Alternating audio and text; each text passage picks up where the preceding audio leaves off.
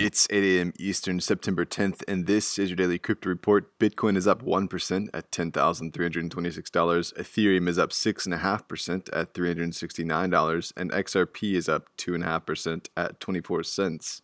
Those are leaders by market cap. Top gainers in the last 24 hours Algorand up 20%, Synthetix up 18%, and Yearn Finance up 18%.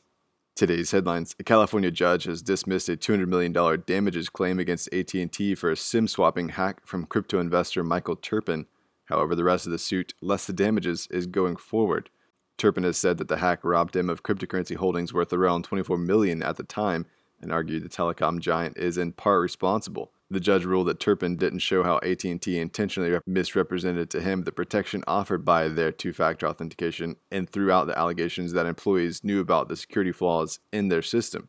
Turpin's lawsuit and possible payout now hinges on punitive damages for separate claims.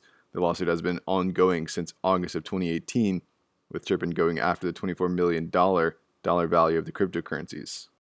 Well, MasterCard has launched a customizable central bank digital currency testing platform. The sandbox will facilitate an environment where banks, financial service providers, and consumers can partner to simulate the issuance, distribution, and exchange of central bank digital currencies and evaluate customized CBDC use cases. According to the company, the testing platform can be used to demonstrate how CBDC might interface with existing payment networks and infrastructures, and how consumers might use a digital currency to purchase goods from merchants around the world that already accept MasterCard.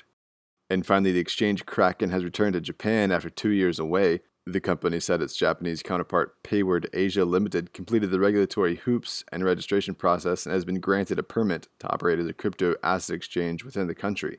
The firm plans to start offering its services in the middle of September. Kraken has been out of the country since April 2018 in the wake of the regulatory crackdown after the CoinCheck hack. The new platform will start off only trading in Bitcoin, Ethereum, XRP, Bitcoin Cash, and Litecoin. Today's episode is sponsored by the digital marketplace Ungrocery.